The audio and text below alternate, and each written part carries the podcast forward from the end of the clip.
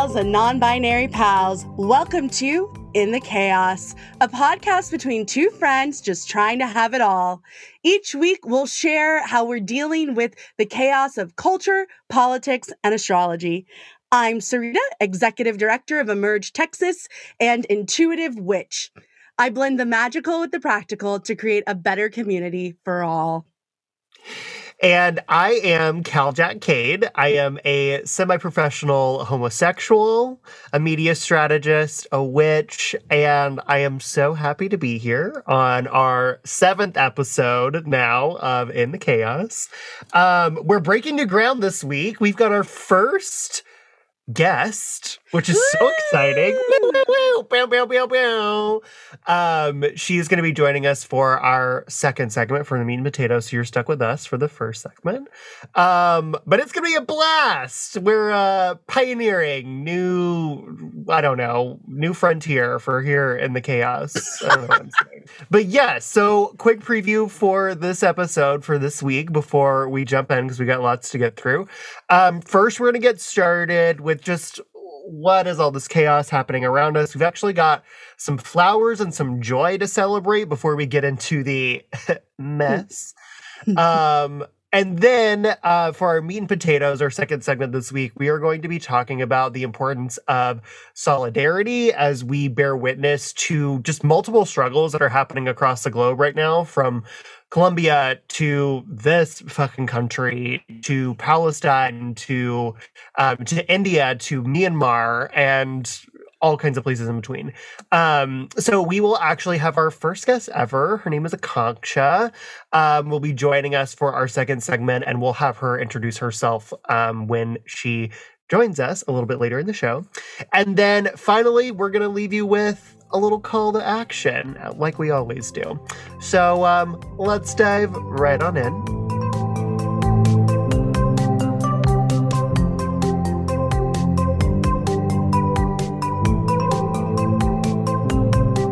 All right, let's dive into the chaos. First, I want to start with some queer flowers. We've got mm-hmm. many flowers to give today, and the first brand is Queer Trademark. We came with bouquets, folks. Oh, so many. My arms are so heavy with all the flowers. um, I want to start with uh, our friend Demi Lovato. You noted friend of the show. Noted friend of the show. You know we fucking love them. And uh, last week, Demi came out uh, on I think their podcast, maybe. Yeah. Over the past year and a half, I've been doing some healing and self-reflective work. And through this work, I've had the revelation that I identify as non binary. With that said, I'll officially be changing my pronouns to they, them. I feel that this best represents the fluidity I feel in my gender expression and allows me to feel most authentic and true to the person I both know I am and still am discovering. We love an in be friend. Welcome to the fam. um, and an article before coming out as non binary, just talking about their like sexuality, Demi referred to being queer as being part of the alphabet mafia, which which I've started to see more recently, and I'm obsessed with. As someone, it's so I funny. Have, I have feelings about like the because of course I do about right. Well, not even just mafia with like the letters in general. Like the acronym bothers me. That's another podcast. but I love referring to it as the alphabet mafia. Makes it I can like stomach that. I feel like no, but I was so excited to see uh, Demi's announcement. They've always, you know, they've been very um upfront and honest the last couple of years of just like um the fluidity that they feel in like so many parts of their life both they've talked a lot of, a lot about it in um their when it comes to their sexuality um and just not being willing to like label that letting folks know that they are interested in folks of all kinds of genders. Um and then even in in their most recent like docu series talked about especially towards the end of the docu series about um you know, cutting their hair to feel like they've always wanted to and like feeling like they weren't able to do that because of the expectations that were put on them. Um, So, uh, just like really excited to see this. I haven't gotten to listen to the first episode of their podcast yet, in which they actually talk about um, all their feelings about gender with Alok, who is someone we've also mentioned on this show before. But I'm sure it's fabulous. I'm gonna get around to it eventually. Um, but I'm I was just really happy to to see this on the internet last week. Yes, absolutely. More of this, more of people just talking open and honestly and being loved and accepted for exactly who they are. Um, we did a gender episode. If you haven't listened to it yet, you can go back and hear all of our screeching about gender. Um, we love but- a callback. Sarita, how do you experience gender? Oh, um, I experience it just like that sound. Um, that resonates. Yeah. Ooh, we can do that. We have seven episodes, so um, a repertoire, if you will. If uh, you will, a collection. Um, but sticking with this theme of our queer flowers, our love of our life, Billy mm. Porter. Mm, God um, bless recently uh, was open and spoke about the, and told the world that they are HIV positive, um, which is a huge thing to say publicly because even in 2021, there is horrible, um, just like thoughts and opinions that people have about folks who are HIV positive.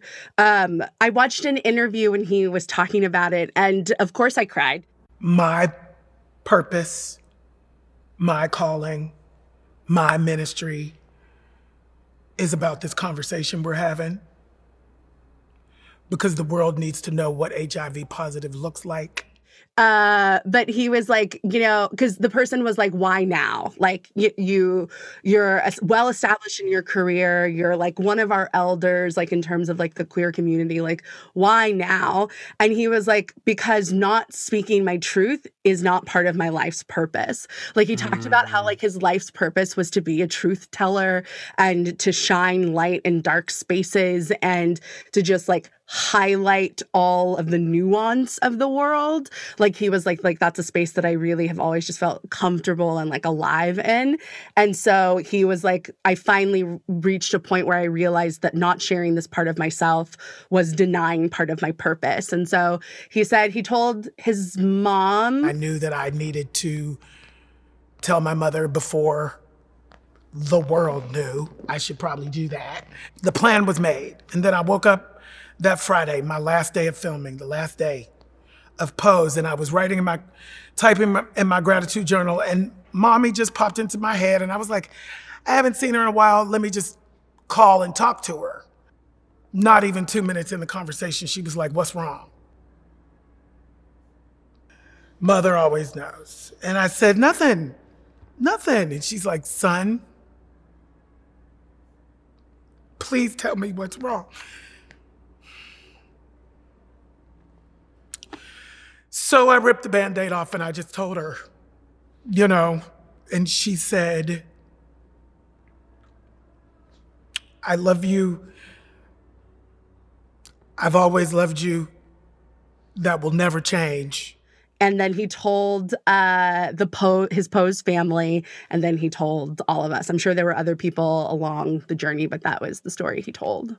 Oh, I just yet another um just like a, a thing that was joyful to see on on the internet like on my timeline when last week felt like a, a hellscape and when i say joyful i think i felt a lot of joy because this was someone you know he talked about how he had been living with this diagnosis for I want to say like 13 years, like yeah. for, a, for a very long time. Um, and especially given sort of his really he's been he's been in the public eye and been working for so long, but has really seen like we've just seen this like prolific rise of Billy Billy Porter in the last couple of years in particular with some like iconic fashion moments. Like we had the Met Gala multiple Met Gala moments like his role on Pose. Um just I I felt joy I think in having someone like Billy Porter say this is who I am and yet like being yet another example to folks of just like a possibility model, right? Of like you can live with HIV and also um do whatever the fuck it is you want and you can thrive he's not You can thrive. thriving Exactly. And like even thinking about his character on Pose, if you don't already know this by now, I don't pity you. i don't know how to help Um you there's a spoiler here. Sorry, it's in season 1. Get over it. Um but he in in the show, uh Billy Porter's character um d- is positive for HIV, um test positive for HIV um later in season 1. We detected antibodies in your blood. Yeah, uh, you have to run the test again. It could be a false positive. I can assure you we ran it twice. The results were the same. You're HIV positive. I'm sorry. and thinking about him it was already groundbreaking like as a black queer man to play that role in this kind of show and like the show itself is groundbreaking. But to now see him i guess step into that role in his in his real life as well as just like a person who exists um felt really special and like really powerful to me. So just a lot of feelings for billy porter yes we just we love him and we are so happy that he feels that he is in a place where that he is safe and comfortable enough to share that with the world because he does not owe us anything. Um and like cal said as I, I hope that he can continue to serve as a model for queer black folks for for folks in general who might be struggling with their uh, status or struggling to like wrap their heads around it. I mean i think so many of us uh, who are compassionate to people who have uh, HIV or have uh, progressed into AIDS also have been like so fear mongered around it. And so it's just, it's really beautiful, like you said, Cal, to just see him be like, this is just another part of my truth. This is just another part of who I am. And I'm willing to share that with you as much as I'm willing to share that with you. Um, so yeah, love for Billy. uh they like and also thank you billy for just like letting us in like you didn't have to do that and um this means a lot to people um especially people living with hiv or living with aids. Um so flowers to all of them. We've got some more don't worry. We've got some more bouquets to toss around. Um so much good music is happening right now. Like oh my god. I feel like we got to last friday and my spotify exploded. Um i will say i have not stopped listening to um olivia rodrigo's album sour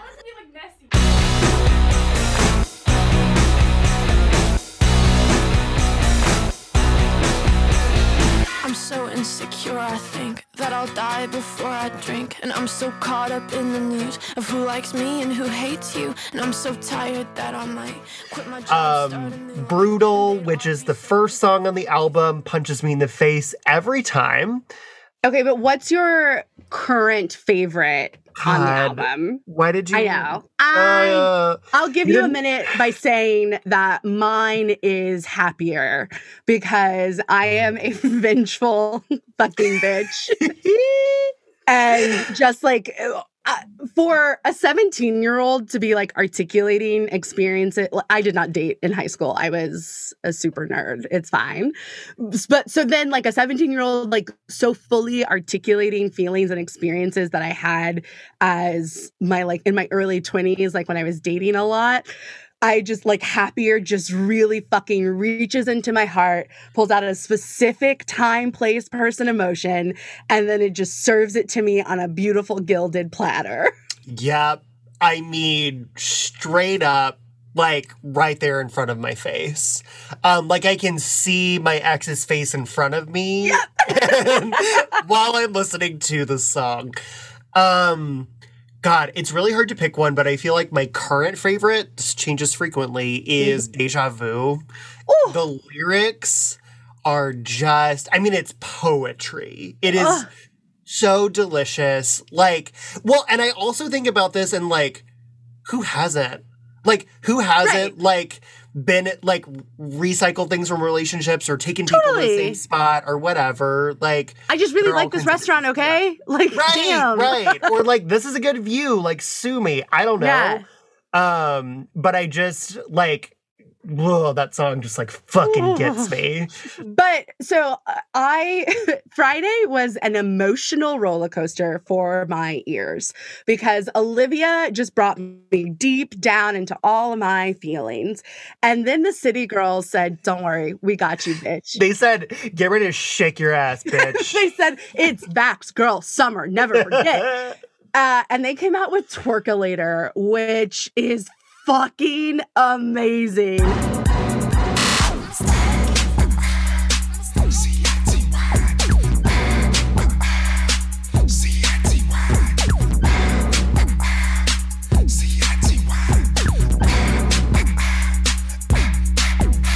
It's time for the circulator. the album cover alone, Is so fucking good. it And tells so- you everything you need to know. per Michael, it per or Twerkulator samples a like electronic song called Percolator.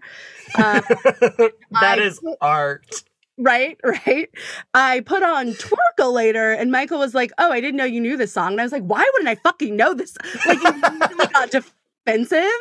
And then the City Girls came on, and he was like, "Oh, wait, this is like," and and then of course I went through like the he went through like the etymology of like the song and like whatever. Uh, of course he Um, did. Of course, of Michael went through the etymology of the song. Yeah, FYI, Michael is our resident encyclopedia. Wow. I love that. Um, incredible. Thank so, you to like- the City Girls for giving us this blessing, this gift. Olivia brought us into the depths of our souls. Twerkulator let us tr- transcend into the heavens.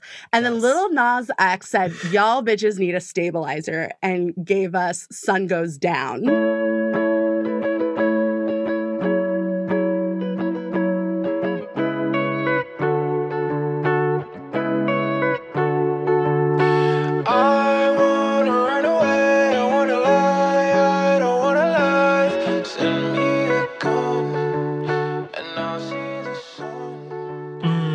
Yes, yes, which is like this beautiful like more things i cried about uh-huh. just Yes. like this beautiful song and video of like I, I what i took from it was just really like him like processing like old different versions of himself that he had hoped would make life easier and personally made life harder because he was denying who he was and then him just sort of embracing all that he is which I mean, the man's got range. He he lap danced on the devil, and then he said, "I forgive my younger self who wished they weren't gay." And it's just like, okay, While also twerking on the devil, like get like he also got deep in that song too. I Like mean, he did, really just right. you know, like he just Whew, I all of this to say, like, I hope that him dropping these singles means we're about to get an album yes. that I can just listen to forever. I mean, he was I've been on- hyped about it. he was on SNL where he ripped his pants and almost showed his him. dick to the world, which Loki little mad that he didn't. um, but I think usually people do the SNL and like the late night like Right. circuit just Mhm. before it's either just before or right after an album comes out. So I'm hoping this means that Vax Girl Summer will include a Lil Nas X album. God, it's oh my god. I think that that's what I actually need to feel alive again. Like that is the Uh-huh, final uh-huh. piece. Maybe not the final piece. It's one of several It's pieces, piece. probably. it really it will be very helpful, is what I will say. So Lil Nas X, if you're listening and you want me want me to be kind of mentally well this summer, I need the album as soon as you can get it to me. My mental health hangs. No pressure at all. None at all. It's fine. So now that we've given all of our baby angels some flowers, let's talk about another flower, the super flower, blood, moon, eclipse. Oof. It's here. It's a mouthful, but it's here. Ooh, yeah. The name is stupid and from the Farmer's Almanac. So, farmers, let's talk. no disrespect to our farmers, though. We love, love our y'all. farmers. I just want to talk about changing the name. I think it's a mouthful for all of us. They work We so have a hard. couple of questions. Yeah. First, why? First of all, who are you? who do you think you are? Second of all, how dare you? Third, can we make a quick change before Wednesday? Um, the thing that's important is that this is a total lunar eclipse. Those are the words that we need to remember. Total means that the moon and the sun will fully cross each other. Which is as big of a deal as it sounds like. Yes, yes, absolutely. Sometimes we get partial eclipses and we can still see a little bit. Sometimes we get a total. The important thing about the total is it means that we are going, the sun and the moon are the two things that provide light. There are luminaries and they are going to cross each other and create total darkness for a hot minute. That's not heavy at all. Not at all. Total Not at all. darkness. Fine. lunar so that's total we're going to break this down total means a full blackout. Lunar means that it you know, this is happening at nighttime and um what normally the moon would be the thing normally a full moon in particular right? That's a very bright sky. Even at night we're not going to have that. Um and it's because astrologically or not astrologically but this is indicative of the fact that this lunar eclipse uh, and eclipses in general dig into the shadows. They're all about shadow work. They're all about revealing this these hidden parts of ourselves. And I know we've been like screaming, "Don't do magic on the eclipse." And like, yes, and we're not saying it to scare you in like everything's going to be terrible. It's just that eclipses are chaotic and Mhm. also draining. So, like on Wednesday, chill the fuck out unless you're me and you're getting on a plane for the first time in over a year and a half and traveling. It's fine. Because the Um, thing is, you cannot fucking hide. Nothing. Nothing can be hidden in a full moon, especially in an eclipse. Yeah, so an eclipse, like I was saying, it digs deep into the shadow and it wants to pull out what has been hidden, what has intentionally been hidden. And the thing is, is eclipses um, happen in cycles. So we usually have three to seven eclipses in a year. Last year we had seven, as if 2020 wasn't hard enough. Um, and this year we will have four. The current eclipse that we're having on Wednesday is part three of a four part eclipse series. Um, and so, what that means is the transit of the moon and the sun and the way they're eclipsing each other. This is obviously very scientific.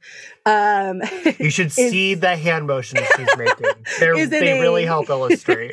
is it a four part series, basically? So, this is part three of four, which means we've all what's going to come up on Wednesday, what wants to be the medicine, the healing that wants to come up on Wednesday, is something we've already dealt with. So, in theory, it should be easier to deal with, right? In theory, so we had an eclipse. The second eclipse in this series was December 14th, and the first eclipse of this series was June 6th, like early June. Um, so think about what was going on in your life last June, last December, and what about your life right now is still happening like it doesn't have to be like it doesn't have to be like the exact same status but like um if you look at your charts if you're into charts uh this moon will be in Sagittarius. So take a look at where Sagittarius is in your chart because that's going to be the area that's being lit up throughout these eclipses that will continue to be lit up for this one and then the fourth one that'll happen in June. Um for me it's my midheaven which is my like career life's purpose and then it's in my 11th house which is friends and like social persona. Um and lord have i been going through it. I started 2020 with like a serious friend breakup.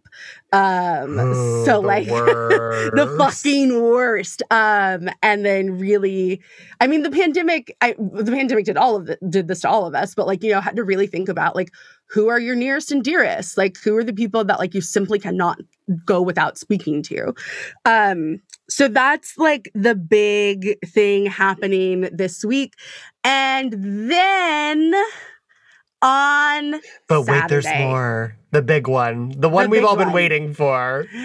Bow, bow, bow. Mercury stations retrograde. Don't send any emails. Don't don't start anything new. Sign nothing. No technology, nothing for two weeks, right? That's how this works. I have to go to a wedding on the 29th. it's not my wedding, so They're just Uh. gonna cancel it, right? Someone will die if that happens.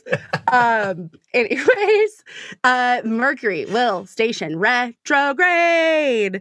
Um, which we've been preparing for this. We've been having our preview. We've been mindful, intentional, taking notes, right? right. Yes, absolutely Um, right. Mhm. So the Mercury is stationing retrograde in Gemini, which is one of its home planets. Also, I can't believe we haven't said this yet. It's Gemini season. Yeah, I was gonna mention. Here we are, Gemini season. Welcome, folks. Woo! Gemini's Fun a fun season. It is a fun season. It's a chaotic season.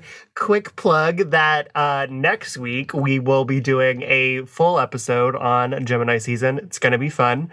Um, I'll mention this at the end of the show as well. But just a quick plug because we're going to be breaking down all of Gemini season, all the fun things about it.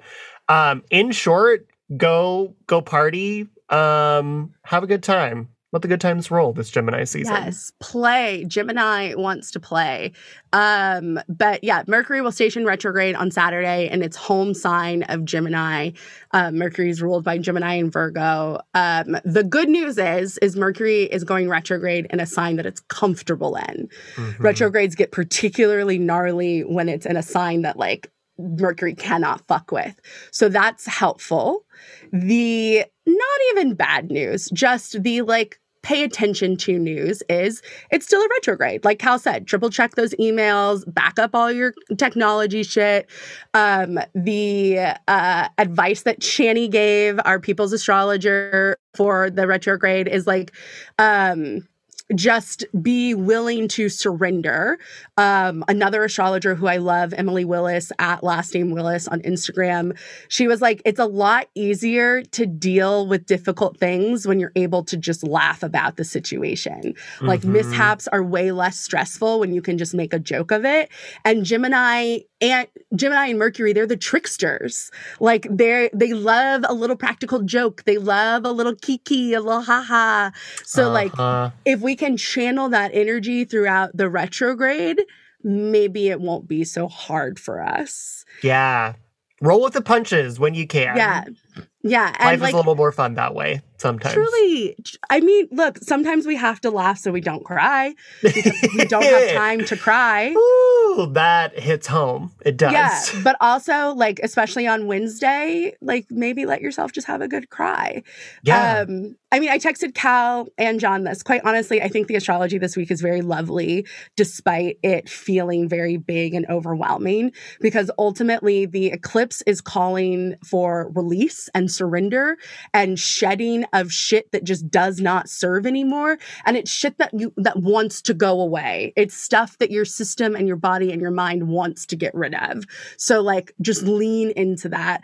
And then Saturday, the the start of the full retrograde is calling in a time for us to just be able to like roll with the punches, go with the flow, and just remember like like we will always land on our feet.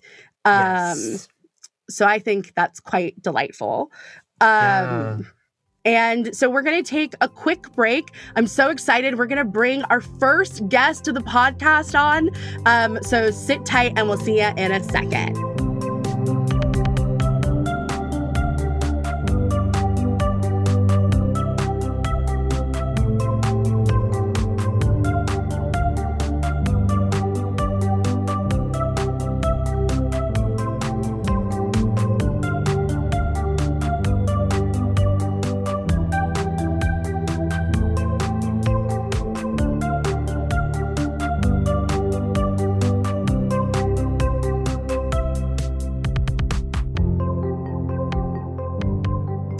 All right, so we are back for our second segment, our meat and potatoes. And as we noted before, we're so excited because this is our first episode where we are going to have a guest uh, join us for our meat and potatoes conversation.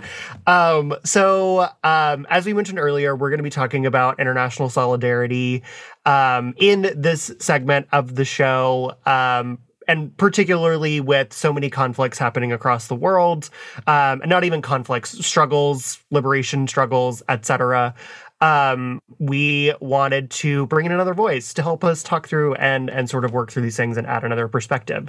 So um, our guest today is Akanksha. Um, Akanksha, do you want to? First of all, we're so excited that you are here. Yay! Thank you so much Yay! for joining us. Thank um, you for having me. Yes, welcome, welcome. Um, do you want to just take a minute and just introduce yourself to our listeners?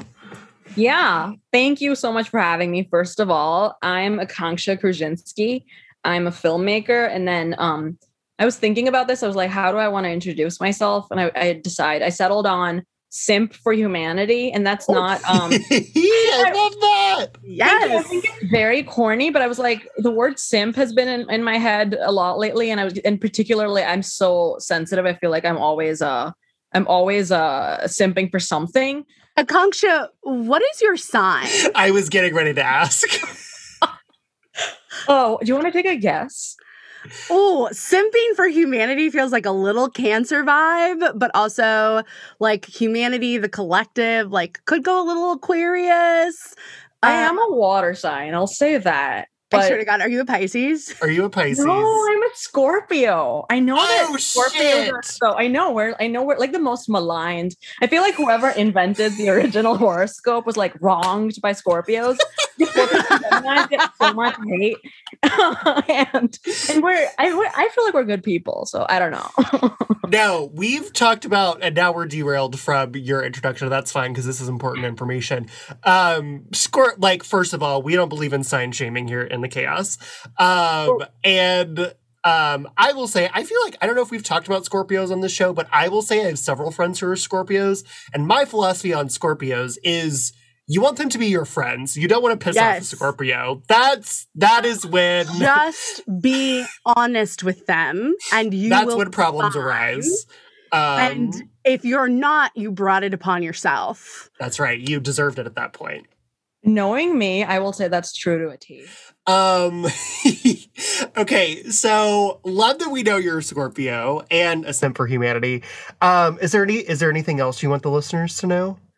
Yeah, I'll, t- I'll tell people a little bit about where I'm from. So I am originally from India. I grew up in Saudi Arabia, um, which is always like I feel like it's my first sentence uh, that I tell people, just because I, you know, I think it it, it definitely uh, affects who I am and how I show up in the world, having grown up um, mm. in a country that is uh, not not super choice for women.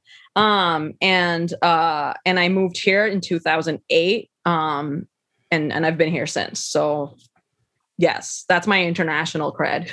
oh, she's well traveled. right. no, um, yeah, Saudi Arabia, an interesting place. I'm sure it won't come up in the context of this conversation at all. Um, but yeah, oh my god, yeah, could do no wrong. Never involved in oppressing anybody, mm. particularly citizens of other countries and in other places ever.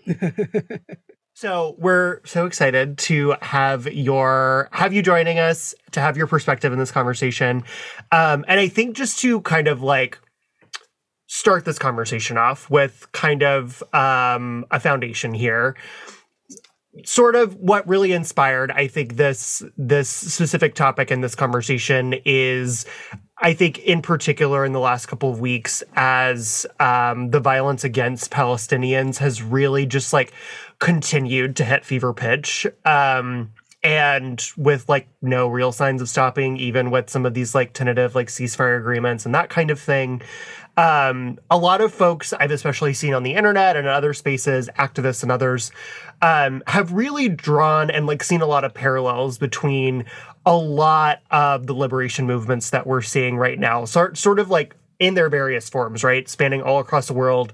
In Colombia, where um, folks are um, rising up against the government because of tax hikes and additional things that are really just like crushing people there and putting incredible economic strain on Colombians. Um, and then you have the military coup in Myanmar, which happened just not long ago, a country that has been um, really um, in the grips of a military junta for years and years, um, in addition to its share of its its own other struggles um, that we've all borne witness to and the violence that's really gripped that country. Um, and then we've had like our own um, continued struggle for black liberation in this country and an end to police violence. Um, and we're observing just this the way that this pandemic has taken shape in India and the COVID pandemic and what we're watching as American pharmaceutical companies like refuse to break patents to save people's lives. Um, so that is kind of like the international like landscape sort of that I think that we're working in. And um, I've just seen a lot of people and been thinking a lot about like how all of these things are like tied together. Um, and for me, it is it is kind of like stirred up and renewed a focus on what it means for us to like hold solidarity like internationally and to understand all of our struggles as being interconnected. Um, so I want to ask just like generally for anyone and everyone, and I'm sure I'll have my own thoughts too, of just like what does international solidarity look like and what does that even like mean, I guess. Yeah, I'll jump in. Um, it's so uh interesting to me like how I uh I can't separate how I show up in the world now with how I from how I grew up. So I grew up in Saudi Arabia consuming American television, American media, American news. Um, like literally our newspapers would, you know, they were in English and they and they and they had the US at uh the forefront um in terms of global news just just so I, so I grew up consuming all of this western news and it informed very much like the local news like how how we felt about saudi arabia. I was influenced by uh mm. the west. And when i moved to india i found i saw i found myself again like very much uh consuming american news in a way that it does like i don't feel like i learned that much about france for instance. I don't feel like i learned that much about iran. Um, but it was a very sanitized version of like it was definitely news that was like uh kind of being written in a way like it was like what the states wanted me to know. And when I moved here is when I it's this is really bonkers, but I didn't learn about I literally did not learn about slavery until I moved to the states. Um, and I bring this up to talk about like you know in, in reference to like what does international solidarity look like? I feel like this country has um the news that we get here is again so it's so centered on the states. It's so often so centered on western um nations and and and the globe in general i feel like it gets so there's like a sense of like almost being pilfered out. I really felt this with uh, covid happening in india because my immediate family lives there and it became very uh, apparent how much uh, human life just became numbers and numbers and numbers mm-hmm. um, to to compare that with you know what we were going through last year which was also numbers and numbers and numbers but it just becomes it seems like it's very difficult to care um, for the common person uh, outside of whatever's going on in their circle um, and so i know i, I know uh, what i've talked what i've talked about has kind of just seems like very very general and vague but when when it really comes to solidarity i feel like it's it's impossible to separate like what we're what we're reading about the world and what we're learning about it um from how we're feeling about it yeah, I think that's so interesting the way that you talk about how you were basically spoon fed a very specific version of America, the America we would like to be, or like the aspirational America, mm-hmm. um, versus like the realities of the country and its history. And I, I don't know, maybe this is naive, but I feel like that doesn't happen to such a great extent the opposite way. Like um, that america and western countries in general are very very good at deciding this is the way that we will be depicted in an international space and these are the tragedies that we will share with other like i didn't we didn't stop hearing about notre dame being on fire for like weeks and i was like it's a goddamn building Also, didn't they like fund it, refund it like the next day? Like, didn't a bunch of billionaires? go, Yes, oh yeah, they got had- this. like i'm sorry like they had insurance and it's owned by catholics which are like catholicism is like the wealthiest fucking religion They're a And- bank. The Catholic Church is a bank. like, and then a bunch of billionaires were like we'll fix it meanwhile like people are dying people are starving like people are dying i feel like that fucking like fucking Kris Jenner people are dying kim right. Yes. Yeah. And it just feels like, to your point, Akanksha, like it feel like everything is just so skewed in a way that is like very much intentional. And like to your point, Sarita, I like as like a white person who like was born and raised like in Texas, like in like the South and like white, white, white place, um, by like very white parents. Um, like I grew up with this very like actually really not dissimilar idea of the United States as like this patriotic, like, you know, city on a hill, like democratic experiment, et cetera, et cetera. Um, and as I've come into more of my own like political consciousness, like understood that like all right, like we've done some cool stuff, but like we've also done some really fucked up shit. like, like it's it's really not all roses out here, and like that is that is really how we're how I was, and I think a lot of people even in this country are also also like socialized to think about the West and the United States and um, imperial projects and colonialism and all of these things, right? I will never forget. This isn't necessarily like indicative of the fact that I my my mom and my grandma taught me black history, but it is indicative of the fact of who they are as people and an indicator as to why I am the way I, I am. We took a family vacation to Philadelphia and I think we had gone to like the Gettysburg like site or some shit like while we were over there uh, on the East Coast. And uh, in the pamphlet, there was a date wrong. And my grandmother, a history teacher, commented on it. And the tour guide was like, nope, that's the right date. So when we got back from our family vacation, my grandmother pulled out her typewriter because this was like the late 90s, early aughts. Wrote a very strongly worded letter to the museum of the Gettysburg Address, fact checked them, and then she got a year of free admission because she was right.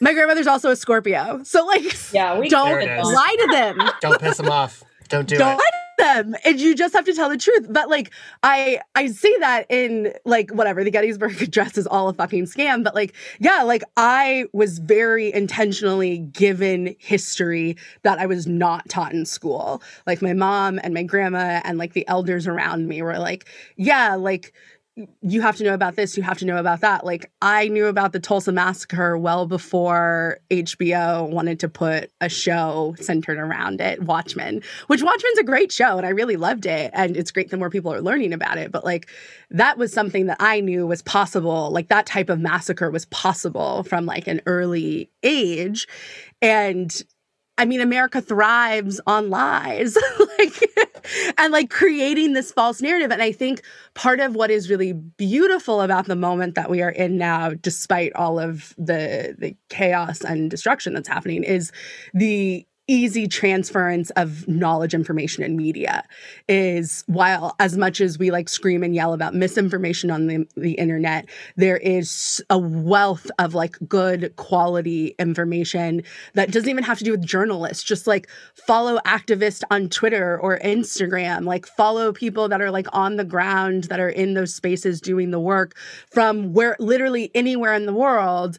And you can gain an insight that like the media isn't going to give you in any capacity. I really like what you uh, reminded me about you know media because so in India uh, the last couple of weeks um, or really since since COVID uh, had its second phase and went bonkers, um, folks have been relying on Twitter a hundred percent to like find oxygen for their families or for uh, the community because and and and and India has put such a such a significant ban on Twitter. They're like going out of their media outlets are going out of their way to like uh, censor.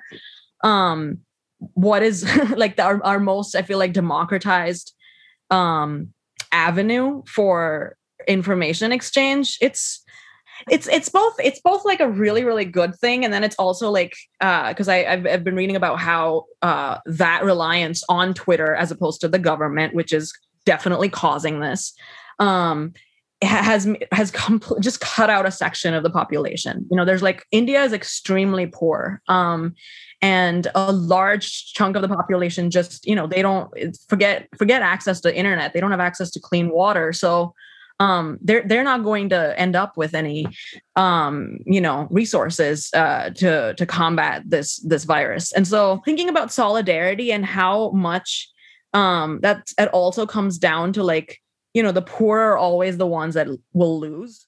Well, we I mean, tale as old as time. Like we force marginalized people to undo their own oppression all the time. Mm-hmm. Like, it, I mean, I think we saw this a lot last summer of just like black people finally hitting their threshold of like we can't fix racism. We did not create it. We do not perpetuate it. Like we can't fix this. And so like the only way that this gets better is white people for you to like get on board. And this applies to class too of like poor people. There are no bootstraps to pull themselves up by. And so until people with power and authority and in positions start to give a shit like nothing really changes. And so when I think about uh, international solidarity, I also just think about international pressure and the way that we can harness uh, the pressure and power from our outside entities to like almost bully places into doing things like i mean we saw this with like uh, in south africa during apartheid like finally the fucking US started like placing sanctions and cutting off resources and then South Africa was like uninvited to like all kinds of shit until eventually the government didn't have a fucking change of heart. There are still plenty of racist people in South Africa, but the government realized there was no way to be part of the modern world that they were so trying to cling to without getting rid of apartheid. um and while I would love to be like, yeah, and we're gonna have this like moral like undoing, and people are gonna realize what's right and what's wrong. And it's like, no, I just need people to finally get irritated, as irritated as I am. I will stop protesting happily if you will stop killing people who look like me. Like it's it's actually very simple. Like it's, right? it's actually incredibly straightforward and yeah. I love I actually I'm I love that that example the example that you give about South Africa because that was only like that actually happening was only after there was intense international outcry for a sustained amount of time happened over a long period of time before there were any gains made there, right? Um, and it took an international solidarity movement in addition to the work of activists on the ground um, in South Africa and people actually struggling for liberation um, to to start to change anything there. And like that struggle is still happening. Um like even even if there were like democratic reforms in that country that hasn't fixed all the problems. Um and there still is like deep racism um structurally and otherwise um that really um hurts black people in in South Africa. Um and I'm I'm glad that you brought up the South Africa example too because I've been thinking about just like other like previous previous examples and like historical examples of this because um this this is not the first time like the term like international solidarity has been used for a while. There are examples of movements that have worked across international borders in the name of solidarity before. Like i have been spending a lot of time like thinking about and learning more about the Black Panthers. And really, I've thought about this particularly when you talk about like media and how our um our perspective has been skewed. Like for a long time, like I was anytime the Black Panthers cut were brought up around me, a white person being taught by white people, it was like, oh, the Black Panthers were like terrorists, like they were like a violent, like terrorist organization. And like, no, that's not what they were. um, the Black Panthers they had a food program Right, and they- education. Right. They like fed hungry children and like led teach-ins and like yes, there were guns involved, but like that was because they were trying to protect their communities from racist police forces. They didn't right? start with guns. right. Um, exactly. I moved to this country uh very pro capitalism because that's what I thought was uh the right ya. way. Exactly. And I mean I identify as a communist now and when I tell people that, you know, they're just they're just like oh god like they have to clutch their pearls because what does that what does that even mean um, and then i give them a little a little explanation of, of what marxism is i mean i think that that's for for instance what cost bernie uh you know his and any chance you know the just literally just the label of socialist because people don't know what it means. And and you know just going back to like pressure and international pressure like that really works. Like two i think like for like a couple of weeks before uh, when when when the crisis first hit its peak in india um, the us had very adamantly uh, said that they were not going to lift the ban on exporting raw material for vaccines. Now, India only was given a certain amount of uh, vaccines that they could themselves manufacture because of the IP, but but the U.S. was very stringent about it. And then I know myself and many other activist friends, we like took you know took uh we were like okay we're gonna put our feet in lodge our feet into the ground and make a ton of calls about this. And and we saw the narrative we saw it change. You know we saw them decide oh yeah we're because of all of this pressure we're going to lift uh we're going to lift the ban on on exporting raw materials. And of course more more stuff you know more bureaucracy comes up. But it but i do think that there's incredible power in that pressure. And i and i want to compare this for instance with like growing up in saudi arabia like i it, it broke my brain how much uh human rights um, violations could be happening on a daily basis and nobody cared like nobody cared at all. And then when 9-11 happened um, i got again a very sanitized view of what was happening. Like it was like oh wait most of the terrorists were actually saudi arabian. We didn't we didn't even get told that. We were like because the us had decided iraq is uh you know to blame we got told that while we're living in Saudi Arabia. And um, and so I think it's so wild, you know, with the, the UN not caring about what's happening in Saudi Arabia because because we don't want to talk about it. The thing about Cash pressure is so everything around here. Like exactly exactly the thing about pressure is is just really that that's really just key is once we start learning and start informing ourselves and questioning what we've been taught we have to start making you know we have to start making calls and we have to start putting that pressure uh, it's the only way things are going to change we're seeing this here like we are we are nowhere near abolition let's be clear. But for the first time in maybe ever major cities are actually starting to look at their police budgets. And it's uh, this is a game of inches. And we gotta we gotta keep pressure up keep pressure on until those budgets disappear and police disappear. But like it took literally an entire summer of civil unrest not just locally or just in the United States, but also internationally as well. Public pressure, public opinion makes people do a lot of shit.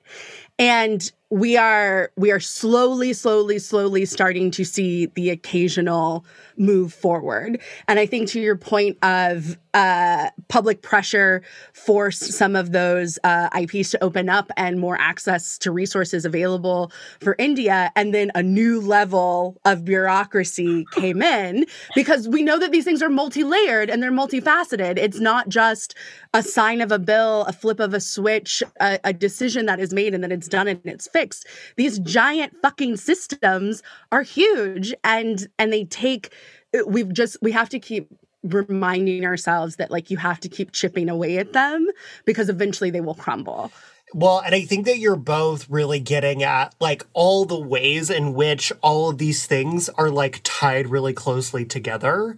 Um, especially thinking about like Akanksha, you've brought up like how these struggles are connected like across class and like also thinking about like who are the workers of the world. A lot of them are black and brown who are taken advantage of because of racism and white supremacy that was created by white people. And like white people through colonialism and through imperialism have stolen from black and brown people both literally like literally in terms of like stolen resources like stolen their bodies like stolen everything from them yeah. right?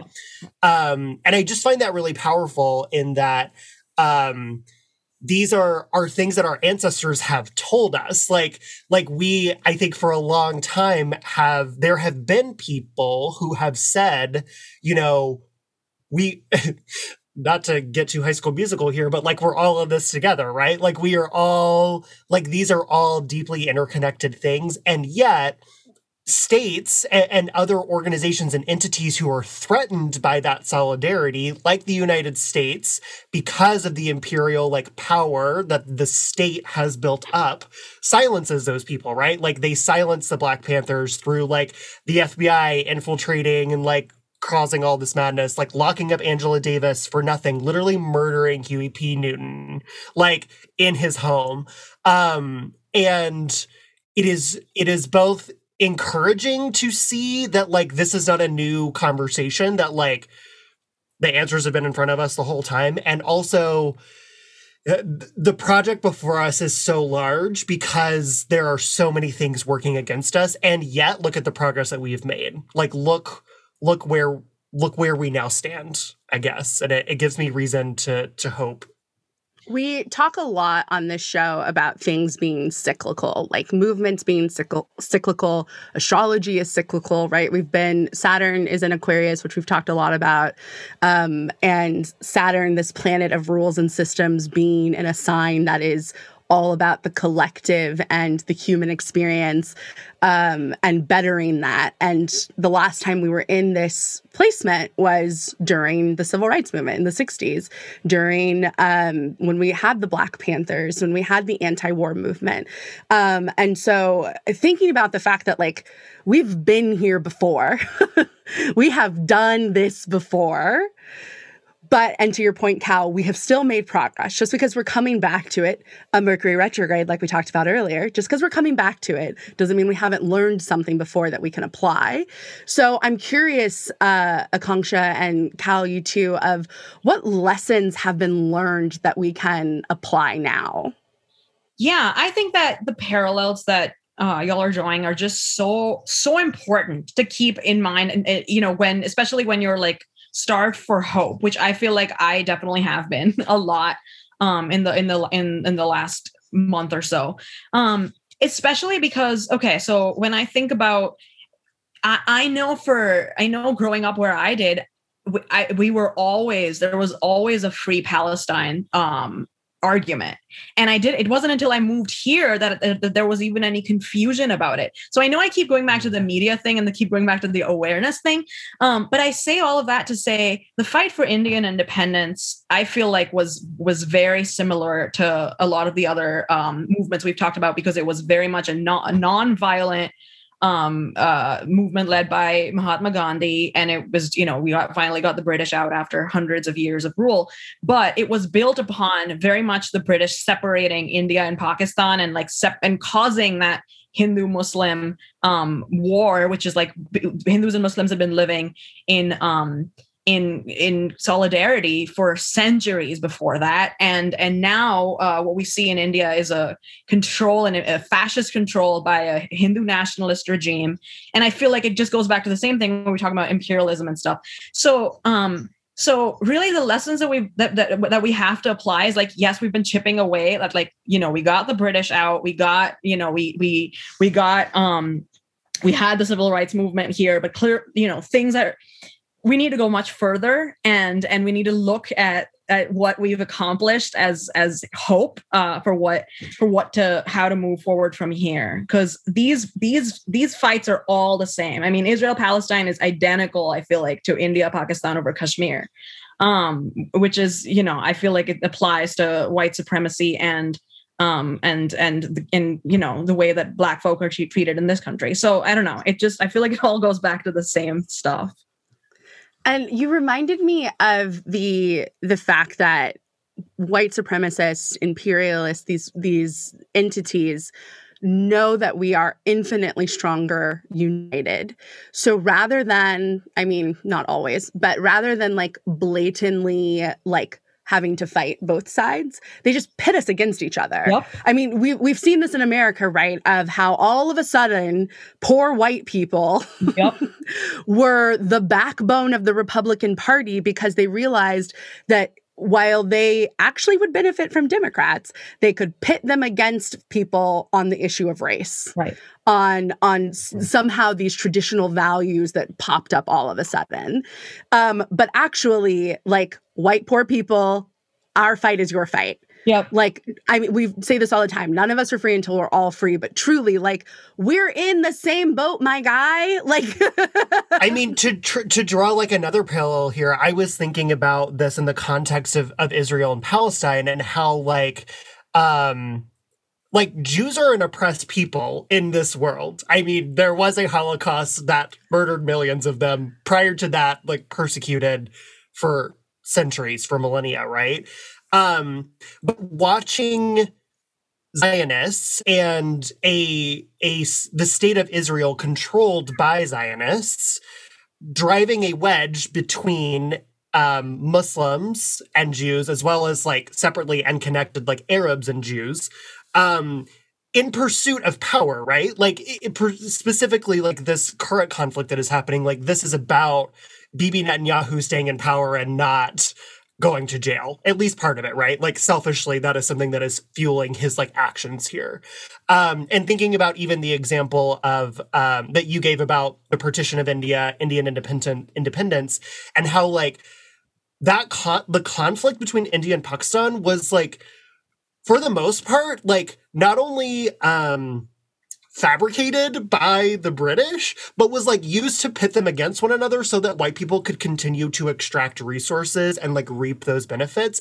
And that is a tale as old as time of like colonizers everywhere. Like they like look at any colony. I mean, you look at Rwanda, you look at like any other like African colony um, that was colonized by European powers. You, I mean, there are so many fucking examples, but like it all goes back to power for me and the way that like oppressors want power and will like freely pit us against one another in order to secure it. Um, and how much damage that does because to Serita's point, they recognize that like once we wake up and recognize all of that and we realize who like our real enemies are, like it's oh, it's curtains. It's over for them.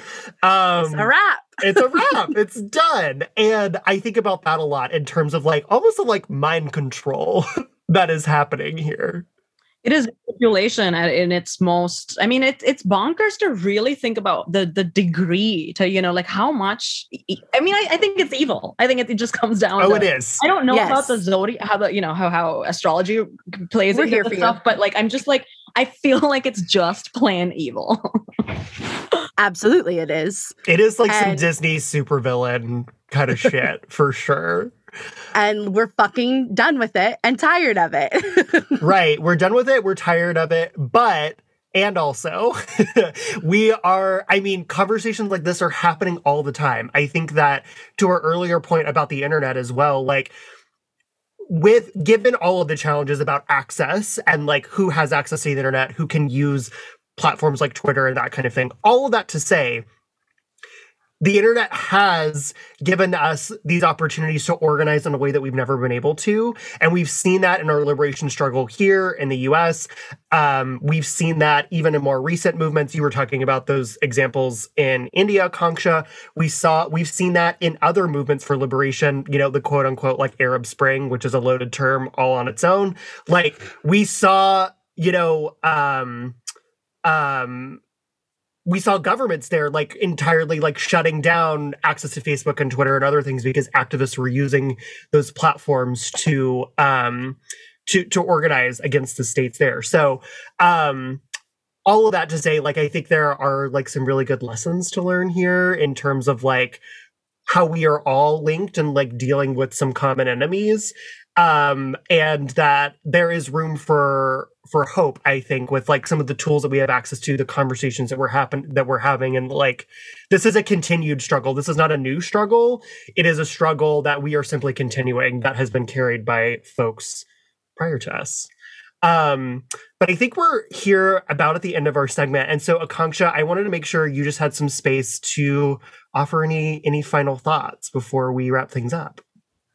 Well, I'm so grateful that I got to come on here. It like really, you know, you can I think in the activism space you can start to feel really exhausted and burned out and uh and and and you can't see the light at the end of the tunnel cuz you know, I don't know if I mean it's it's it's it's kind of like a mirage, isn't it? Like it's like it's it's a chipping away. We I don't know if I'm going to see it in my lifetime, but it is it is so comforting to be um to be able to have conversations like this amongst folks who you know are are are doing it are reading are paying attention. And and and i just i feel very honored that i got to be here and that i got to have this conversation with you.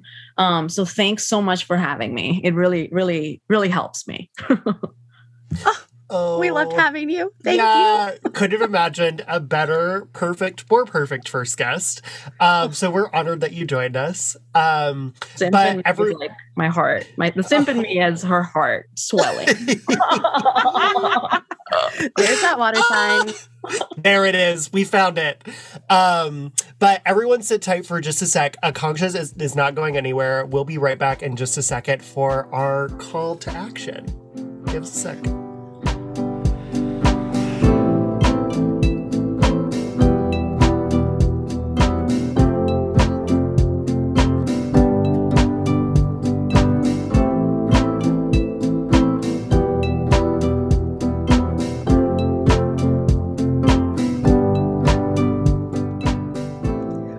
And welcome back for our call to action. I'm going to kick things off with our internal call to action, which, you know, is something personal, something for you, something for your feelings, usually. Um, and thinking about uh, international solidarity and how these movements are cyclical and we've been here before, uh, we really wanted to be able to focus on the need to transfer information.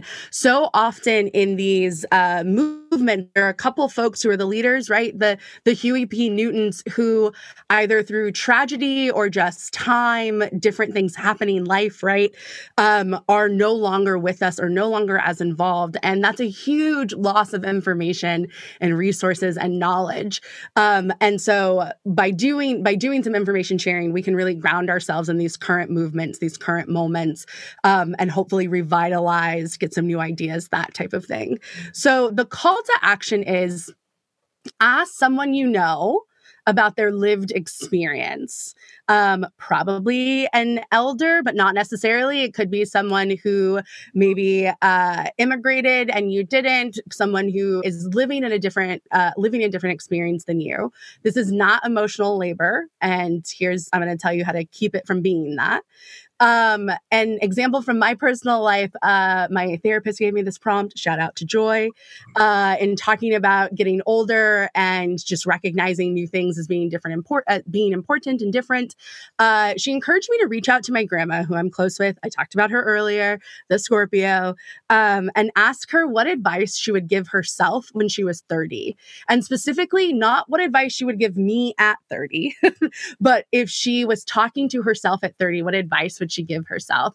And it ended up being a really beautiful conversation about, you know, the different ways that she wishes she had interacted with her parents who she was close with, but like didn't, she spent, a, she said that she spent a lot of time trying to mask the struggles that she was going to, through as a single parent for, to save face and wishes that she had included them in more for some strength and some support. So it ended up being like a really beautiful conversation. Um, and so it could be talking to an elder in that example. It could be talking to uh, again, just someone who's had a different lived experience than you and what advice they would give themselves when they were going through that moment. So, uh, if it is an elder, maybe it's someone who lived through the civil rights movement, lived through a political uprising or unrest, um, whether that be here in the States or somewhere else, and what uh, they wish they had known at that time.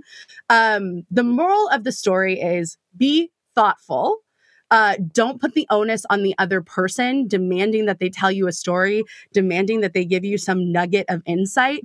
We are listening to hear, to understand, to build compassion, not to transactionally like get stuff from someone. Um, so think about the questions that you're asking, think about the person that you're asking, and in short, just don't be a dick about it like we are this is uh this is us building becoming better simps for humanity really uh getting to know more about our fellow folks past experiences what lessons have been learned that we can apply now but most importantly connection so like don't be a jackass and if you are we'll find out and we'll bully you about it uh, and then Akanksha, I'm going to throw it over to you for our external call to action. I love that. Uh, Thank you. I'm going to uh, talk about my friend's fundraiser that she's doing to raise money for kids in India who have been orphaned due to the COVID crisis. There's thousands of kids. Um, we were talking about the poverty, uh, uh, you know, the rate of poverty in India, and there's thousands of kids who have who've lost their parents to COVID, um, and these kids don't have anywhere to go. So the easiest way to do that would just be um, if you follow me on Instagram, it's a link in my bio. This is this Thursday night. Uh, it's a Zumba fundraiser organized by fellow immigrants. Uh, and the suggested donation is $20. It's it's fun. You get a Zumba class out of it, and you also get to help a great cause. My Instagram is uh, Instagram.com slash this human here. Um, yeah. Thank you. I, was... I guess I'm also getting follows out of this. So it's also selfish like all of my simping for humanity really is about me.